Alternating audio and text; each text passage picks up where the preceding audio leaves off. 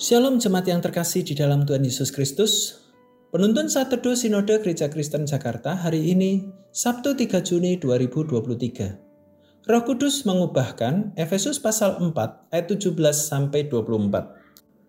Sebab itu kukatakan dan kutegaskan ini kepadamu di dalam Tuhan, jangan hidup lagi sama seperti orang-orang yang tidak mengenal Allah dengan pikirannya yang sia-sia dan pengertiannya yang gelap, jauh dari hidup persekutuan dengan Allah karena kebodohan yang ada di dalam mereka dan karena kedegilan hati mereka. Perasaan mereka telah tumpul sehingga mereka menyerahkan diri kepada hawa nafsu dan mengerjakan dengan serakah segala macam kecemaran. Tetapi kamu bukan demikian. Kamu telah belajar mengenal Kristus.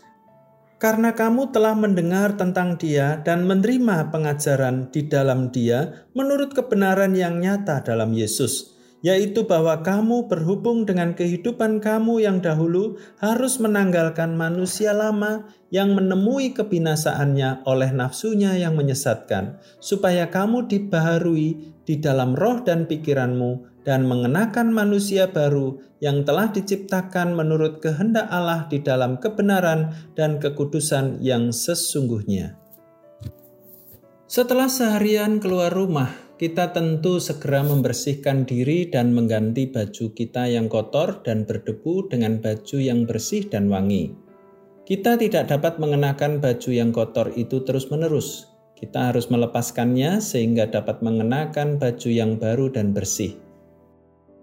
Hal yang sama terjadi ketika kita memutuskan untuk hidup dalam Kristus dan menjadi manusia baru dalam ayat 17 sampai 19 Paulus mengingatkan bahwa kehidupan yang tidak mengenal Allah hanya akan membawa pada kesesatan dan kehancuran moral. Orang yang hidup dalam cara ini mengalami kebutaan dan kekerasan hati. Namun, ketika seseorang menerima Kristus sebagai Tuhan dan Juru Selamat, ia harus meninggalkan cara hidup yang lama, yang sesat, dan memperbarui hidupnya. Selanjutnya dalam ayat 20 sampai 24 Paulus menjelaskan bahwa transformasi hidup yang terjadi ketika seseorang menerima Kristus adalah suatu proses berkelanjutan. Pertama-tama ia harus melepaskan cara hidup yang lama yang sesat. Kemudian ia harus memperbarui pikirannya dengan kebenaran Allah.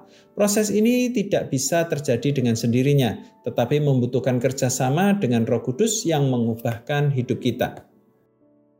Agar mengalami perubahan hidup yang sesuai dengan kehendak Allah, kita harus mengubah pola pikir dan cara hidup kita yang tidak sesuai dengan kebenaran firman Tuhan. Karena itu, kita membutuhkan dorongan Roh Kudus agar memiliki komitmen untuk terus berubah dan terus belajar mengenal Kristus semakin hari semakin mendalam.